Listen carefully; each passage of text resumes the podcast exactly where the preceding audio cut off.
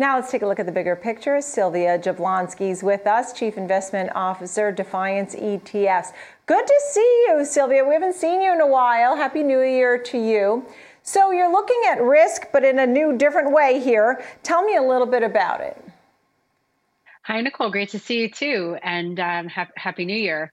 The market's been a little bit unhappy in this new year, as, as we yes. see here. But yeah, I think that, you know, what, what is really interesting about the market now is that um, it, it feels like there's sort of too much fear being priced in. So, you know, you have the ease of monetary policy, and then you have the tightening of monetary policy. And it feels like we should be somewhere sort of, you know, inching towards the middle. But I think we're on the far right towards, um, you know, a, a panic about rate hikes and the ten-year treasury getting closer to two percent and, you know, sort of what that'll do to to risk assets. So, you know, in, in, in my mind, I, I think that we're still in a strong market. I think that once we get through this earnings season and we see this, you know, continuous um, sort of reporting above above expectations of seventy percent or higher across companies, you know, if we if we continue to get that, then this correction that that, you know, feels like maybe today is, is the start of will have been short-lived. But, you know, NASDAQ testing and going through two hundred day moving average, S and P one hundred day moving average,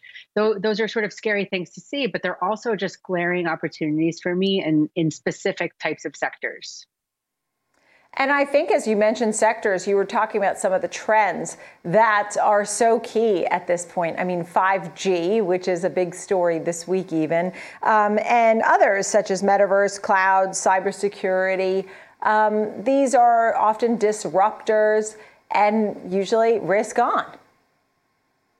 Yeah, absolutely. So when I look at some of the top names that probably a lot of your viewers are, are looking at on a daily basis, like Apple and Alphabet, Amazon, Microsoft.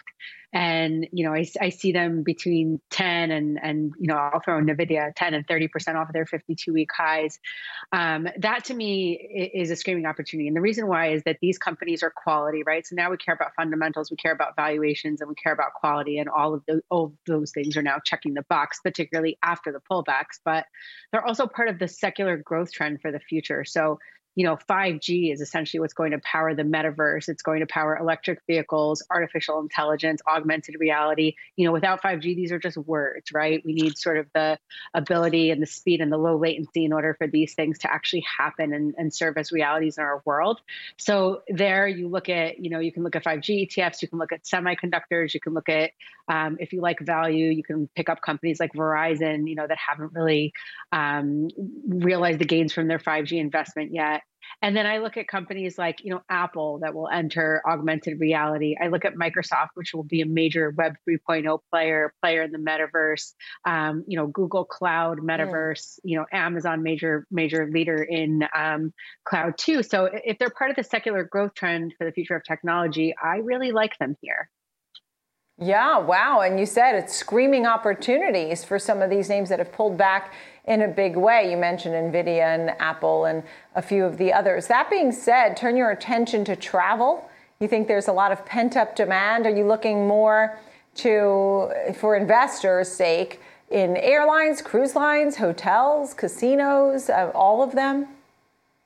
Yeah, all of the above. I think that, you know, it's It's now when we have this sort of market where we do have this fear of rate hikes and and potentially, you know, slower growth, definitely opportunities in, in different sectors, but slower growth. You know, you want a diversified portfolio barbell approach. And with that should come the revenge travel trade. I think that, you know, mm. Omicron was a factor. We're learning to live with it. But you do hear that, you know, thousands of flights were canceled and, you know, people canceled their, their trips right. and things like that. So I think that once that gets back online, you will start to see those numbers pan out for specifically airlines, cruises, and hotels. Those would be kind of my my th- top three picks um, in terms of, you know, what's sort of the furthest off of their fifty-two week highs and what has potential to grow.